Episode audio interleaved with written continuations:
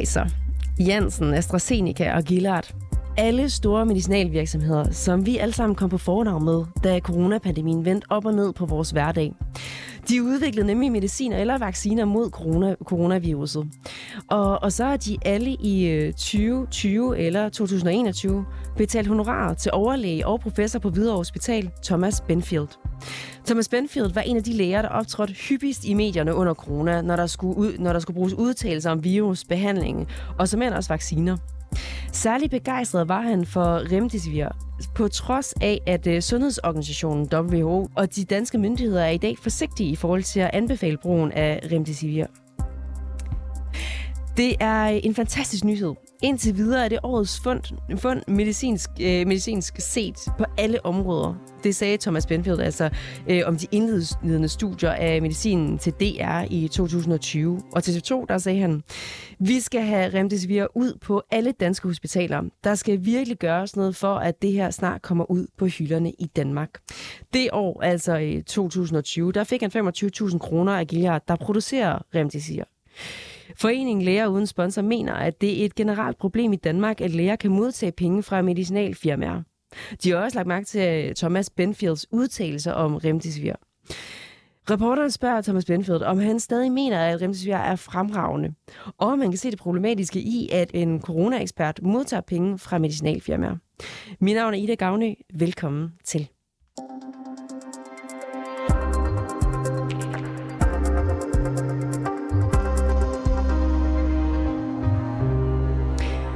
Velkommen til, Mats Lindberg. Ja, tak. Du er speciallæge i akutmedicin og formand i foreningen Læger Uden Sponsor. I princippet i foreningen her kritiske over for, at læger modtager penge fra medicinalfirmaer, mens de er ansat i det offentlige. Er I kritiske over for, at Thomas Benfield har modtaget penge fra for eksempel Pfizer, Gilead og AstraZeneca under coronapandemien? Altså, jeg synes ikke, der er nogen grund til at drive heksjagt mod øh, Thomas Benfield i den her sag, for det var en speciel situation dengang. Øh, hele samfundet var jo, hvad skal jeg sige, meget op at køre, og medierne efterspurgte i rigtig høj grad øh, eksperter, som kunne udtale sig om corona. Så jeg ved ikke, i hvilken, i hvilken grad han selv tog initiativ til de her mange udtalelser, han havde. Men generelt synes jeg, det er problematisk, at læger som rådgiver offentlige myndigheder og øh, almindelige borgere modtager penge fra lægemiddelindustrien. Men man kan jo sige, det er jo ikke lige frem, fordi at der manglede eksperter under corona. Kunne man ikke øh, bare have sagt nej til medier, hvis der er mistanke om potentielle øh, øh, interessekonflikter, som ved Thomas Benfield her?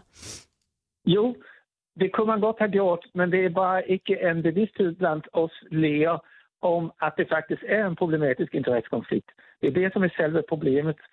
Øh, jeg synes også, at Thomas Benfield kunne have sagt, at hmm, det er måske ikke så godt, at jeg udtaler mig, fordi jeg har faktisk en relation til det her firma. Men det er bare sådan, det er i lægeverdenen. Øh, at det er typisk sådan, at de eksperter, som bliver brugt til at udtale sig, de har typisk en relation til de firma, hvis præparater de udtaler sig øh, positivt om. Nu siger du, at det var noget særligt under corona, men kan man ikke argumentere for, at det er i sådan en situation, hvor at alt skal gå hurtigt, og hvor det måske, at, at der, der er det måske endnu vigtigere, at der ikke er de her interessekonflikter? Altså skal vi ikke netop i endnu højere grad kunne stole på vores læger i en sundhedskrise, og ikke at der er interessekonflikter, hvor de kan være blevet betalt af samme firmaer, som producerer vaccinerne, som vi skal tage? Jo, altså nu har han nok fået de der penge før selve coronakrisen, måske eller tidligt under, men i hvert fall visste han måske ikke, når han modtog pengarna, att det ville bli den här stor efterspörsel efter hans synpunkter. Mm. Så att eh, jag syns eh, i och med att den där coronafasen, den där hysterifasen i samfundet, ja, det var en meget speciel situation. Mm.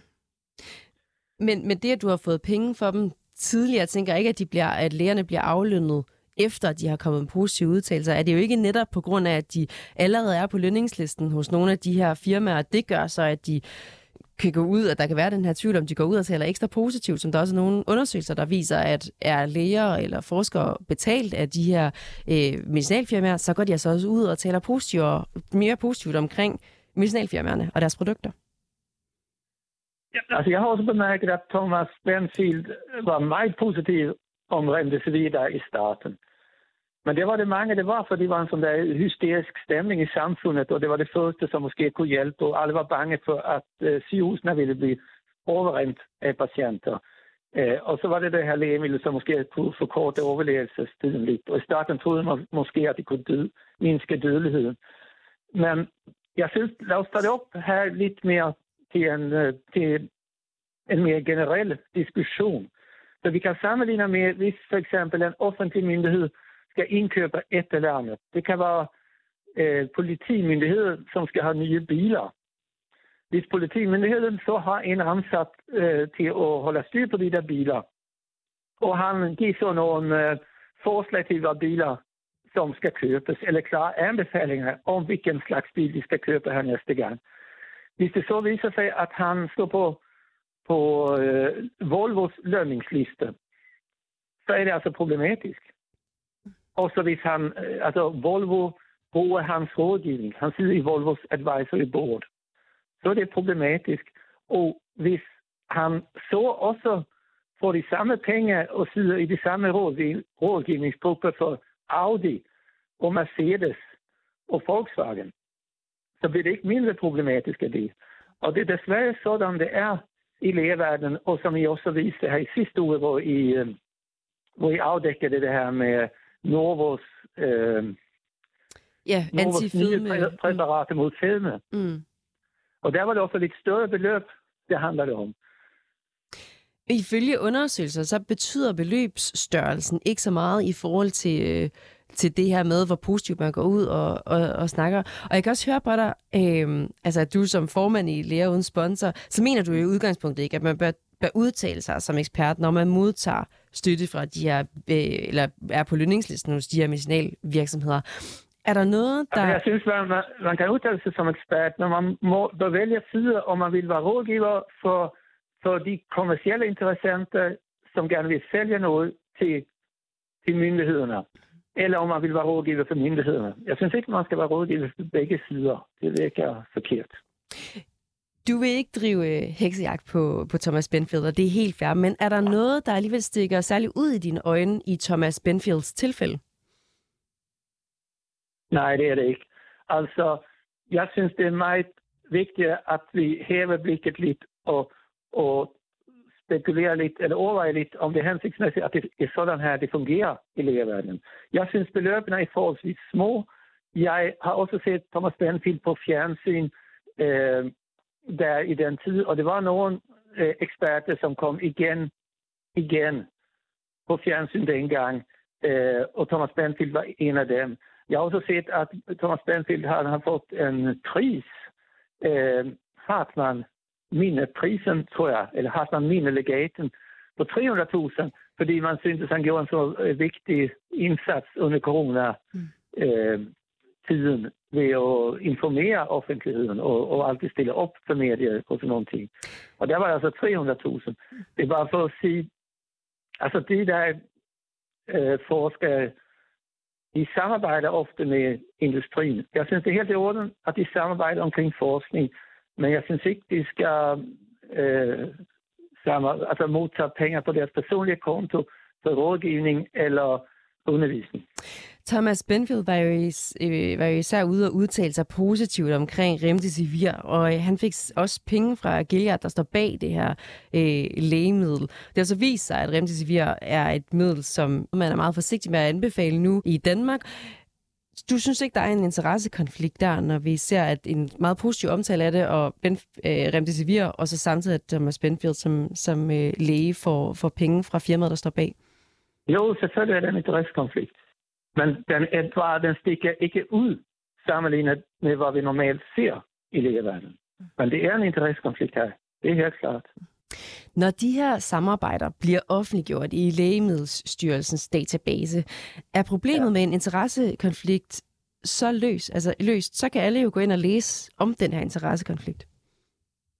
Ja, men det er, det er sådan set øh, det, man kalder transparens. Det vil sige, at man fortæller om den her interessekonflikt. At man fortæller om det der penge, man får fra en anden side. Det løser ikke problemet. Man bliver alligevel farvet af den her eh, finansiella relation man har med för exempel ett läkemedelsfirma. Och den, den hörens uttalelse, eller läser det man har skrivit, tar ikke højde, alltså, kan ikke tage højde for det her intressekonflikter. Det viser, at man alltid læser modtageren af budskabet undervurderer betydningen af interessekonflikter. Så, det, så transparens løser ikke problemet. Det andet problem det er, at hele den der liste bliver uoverskuelig, fordi det er så mange læger, som modtager penge fra så mange firmaer. Og så Thomas Benfilds liste, så er det vel måske 10-15 forskellige lægemiddelselskaber, som står der. Mm. Så at det kræver stort arbejde at sætte sig ind i det. Og hvis man skal gøre det med alle de læger, man møder, så er det jo et, et fuldtidsarbejde bare at, at følge med i, hvad interessekonflikter de måtte have. Hvad skal, ja. hvad skal læger så gøre i stedet for, hvis du, som du siger, det er uoverskueligt som patient at skulle gå ind og tjekke sin læge ja. på den her lægemiddelstyrelses øh, database for at finde ud af, om der er et problem med en interessekonflikt. Hvad skulle lægerne så i stedet for gøre i den, den bedste verden? Jamen, jeg synes, læger skulle vælge, om jeg vil stå som råd. Altså, en læge, ikke kun en læge, det er en læge, som er ekspert inden for et sygdomsområde, og måske også forsker på området, måske er blevet en professor. Øh, jeg synes, han skal vælge, om han vil liksom primært være rådgiver for industrien, eller primært være rådgiver for det offentlige. Og så skal man holde sig til den side. Og så hvis man nu vælger at være rådgiver for industrien, så får man nok flere penge ud af det. Fint nok, men faktisk så vil man få meget færre penge fra industrien, hvis man ikke samtidig kan rådgive øh, det offentlige. Det er sådan set det, som er industriens interesse, at man skal have nogle positive udtalelser fra de her læger. Øh, og de andre læger, så, som vælger at være rådgiver for det offentlige, de får så færre penge, men måske får de øh, liksom bedre renommé af det, det ved jeg ikke. Mats Lindberg, som altså er speciallæge i akutmedicin og formand i Læger Uden Sponsor. Tak fordi, at du var med. Ja, så tak. Hej.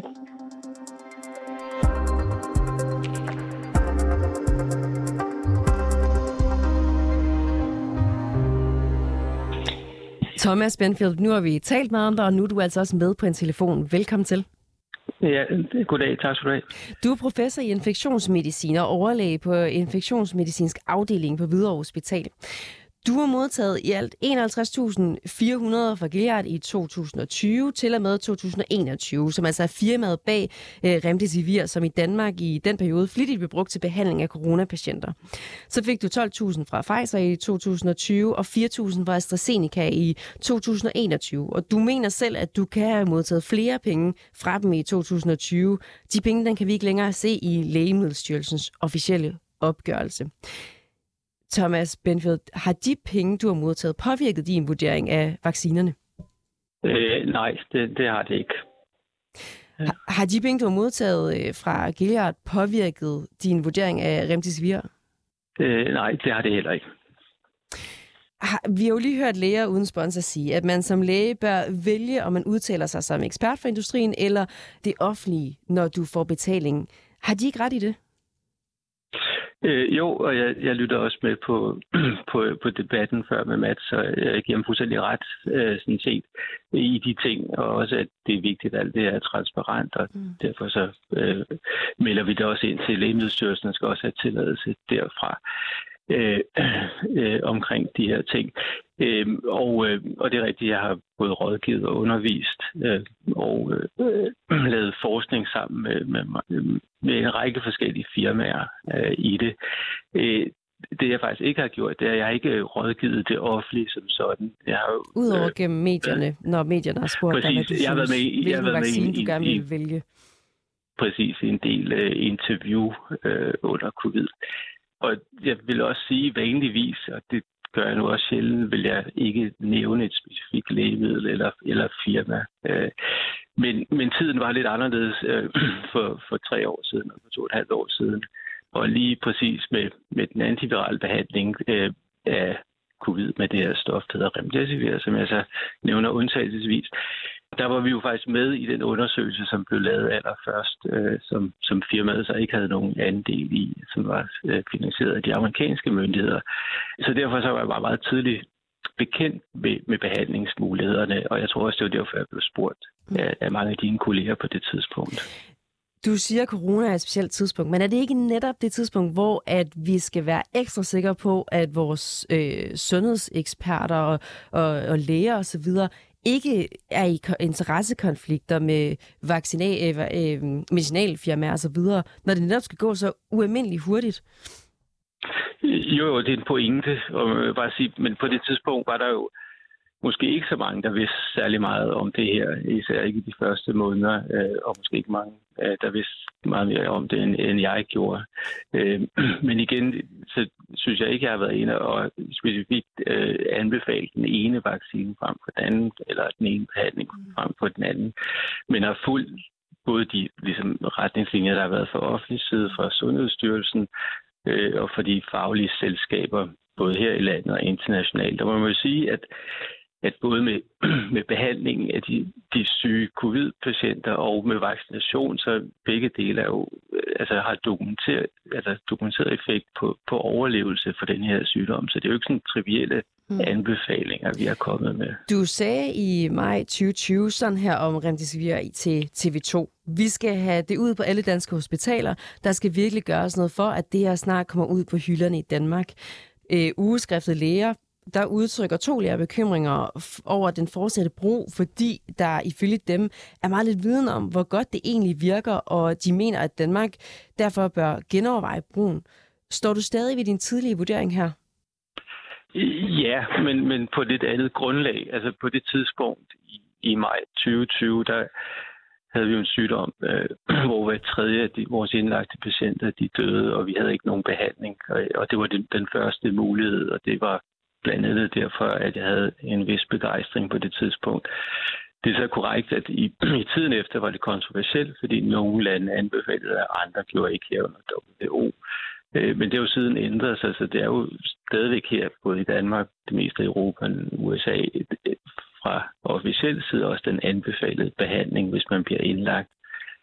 Og sidenhen så var der bare en anden undersøgelse, der også viste, at det var meget effektivt til at forebygge at højrisikopatienter, kan man sige, som var i fare for at blive meget syge af det, at det kunne forhindre, at de blev syge af det og blev indlagt. Så, så, så ligesom grundlaget for, hvordan vi bruger det, det ændrede sig bare i perioden mm. med det. Men var din vurdering dengang for positiv? Altså, du kaldte det en fantastisk nyhed, og indtil videre årets fund? Øh, ja, det kan man jo diskutere, men det, som sagt, det synes jeg ikke i lyset af, at den pandemi, der ramte os på det tidspunkt, og vi havde en, en livstruende sygdom, hvor vi ikke havde en behandling, altså overhovedet nogen behandling på det tidspunkt, og vi så og så den undersøgelse, vi selv deltog i, så det som et gennembrud, at nu havde vi da i det mindste noget, som havde øh, vist at have effekt på, på overlevelsen hos de her øh, gruppe af patienter. Man kan sige, måske lidt, der sker i øjeblikket, hvor der er rigtig mange, der er vaccineret, øh, og vi har en omikron-variant, som er lidt mildere end det, vi så med Wuhan-varianterne og og delta-varianterne tidligere, øh, at risikoen for at være alvorligt syg er mindre, og derfor er der færre, der ligesom opfylder kriterierne for at blive behandlet øh, med det. Men vi, vi i Danmark, både for Sundhedsstyrelsen og igen de faglige selskaber, de anbefaler jo fortsat, at vi bruger det stof til alle indlagte patienter. Øhm. Nu er det jo sådan, at, at du bliver betalt af firmaet bag Remdesivir. Kan du se, ja. at du har en interessekonflikt, når du som læge modtager penge fra private virksomheder, som i det her tilfælde? Øh, nej, det, det synes jeg faktisk ikke. Altså, skal, man skal jo se på, hvad, hvad jeg ligesom har gjort for, for det honorar. Det var så primært undervisning i det her tilfælde med det. Så jeg har jo ikke ligesom nogen andre private interesser øh, i firmaet, og 25.000 kan jo godt lyde som et stort beløb, men igen, man skal lige se på, hvad, hvad jeg har gjort for de penge, der er altså undervist øh, en del for det. Øh, Læger uden sponsor plejer at henvise til undersøgelser, der viser, at lægers dømmekraft bliver altså påvirket af at modtage, modtage betaling fra medicinalfirmaer. Her i de her undersøgelser, der er det ligegyldigt, hvor stort beløbet er.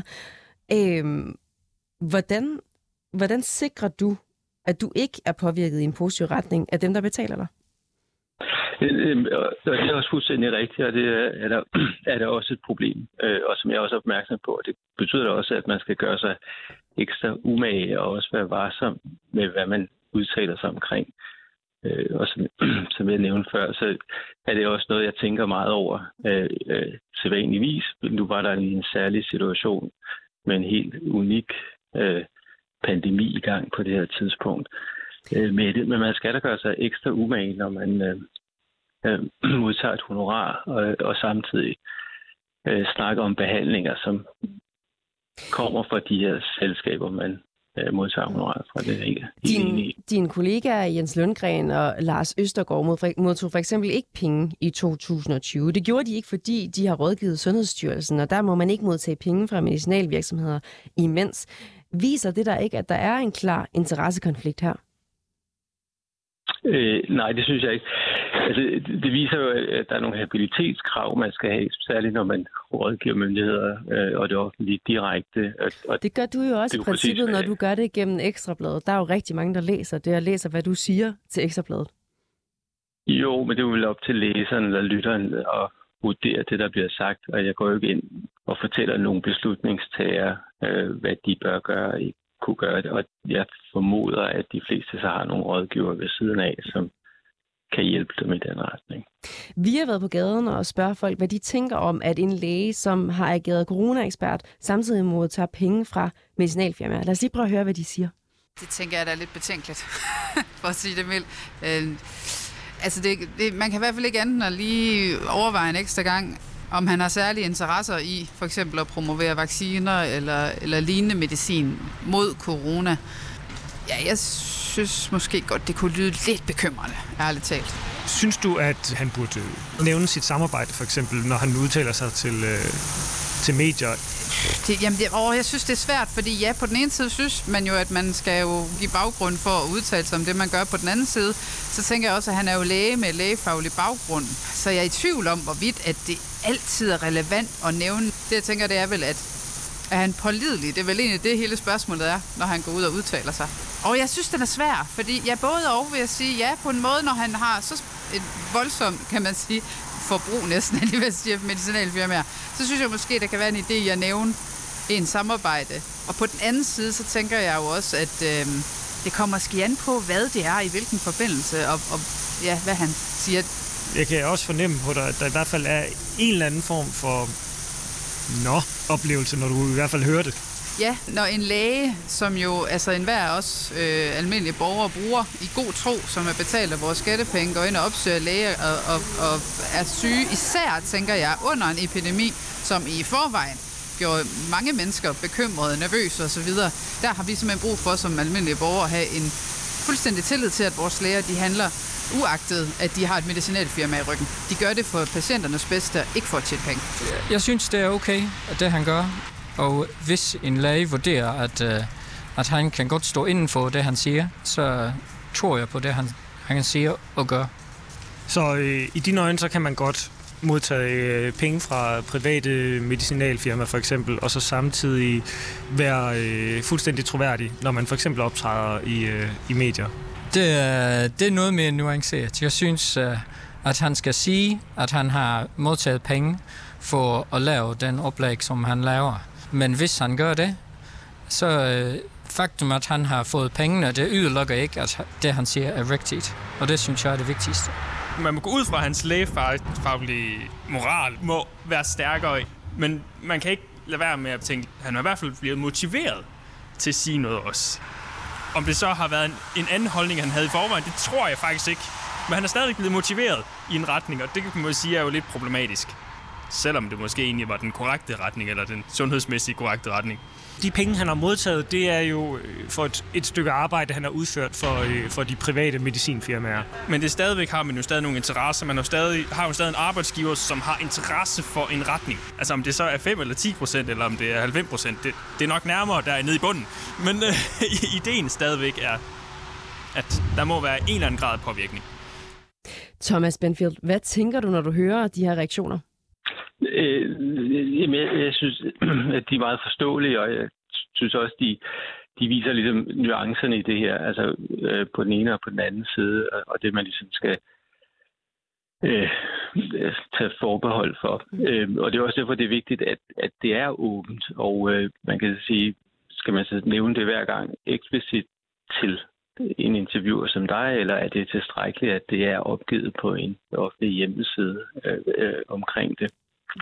Øh, ja, men altså, man skal også bare tænke på, at altså, der er jo et samarbejde mellem industrien og lægeverdenen om at udvikle nye behandlinger. Vi har alle sammen interesse i det, at tingene bliver bedre, så det er også svært ikke at have, at der er ingen, der har et samarbejde, så er der jo ikke nogen, der kan kan undervise og rådgive dem om, hvad der giver mening og hvad der ikke giver mening. Du sagde før, at det i høj grad må være op til modtageren af din rådgivning, også vurdere det, du anbefaler. Som læge har du ikke netop et særligt ansvar her for at, at kunne stå inden for din, din rådgivning og ikke gøre borgere usikkerhed i forhold til din pålidelighed ved, at du har, du har en interessekonflikt? Det har jeg det, men det synes jeg da heller ikke, jeg har gjort, og jeg tror da heller ikke, jeg har anbefalet en specifik vaccine. Og du anbefaler og, faktisk Pfizer også med Moderna til, i Ekstrabladet.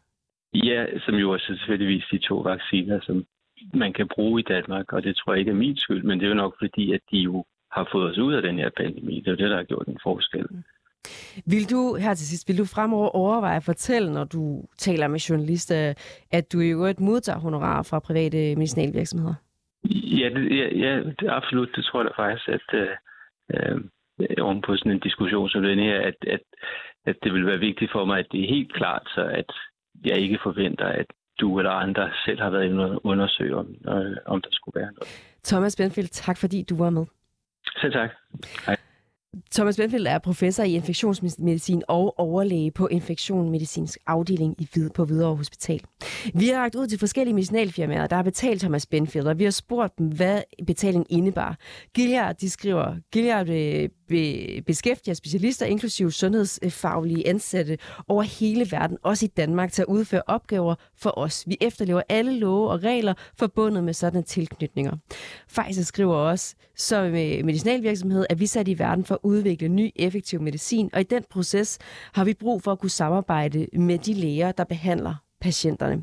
AstraZeneca skriver til os, efter lovgivningen er informationen om tilknytning offentligt tilgængelig i to år. Vores samarbejde er indgået i 2020 og var altså officielt tilgængelig i de to år frem. Specifikke samarbejder, som ikke længere er offentligt tilgængelige, kan vi øh, ikke videregive uden den pågældende sundhedseksperts accept. Udover de offentligt tilgængelige informationer på Lægemiddelstyrelsens hjemmeside, så kan vi ikke videregive flere øh, detaljer om specifikke samarbejder uden den pågældende sundhedspersons accept. Det var altså rapporterne i dag. Udsendelsen var tilrettelagt af Toge Gribing, Mille Ørsted redaktør, og jeg hedder Ida Gavnø.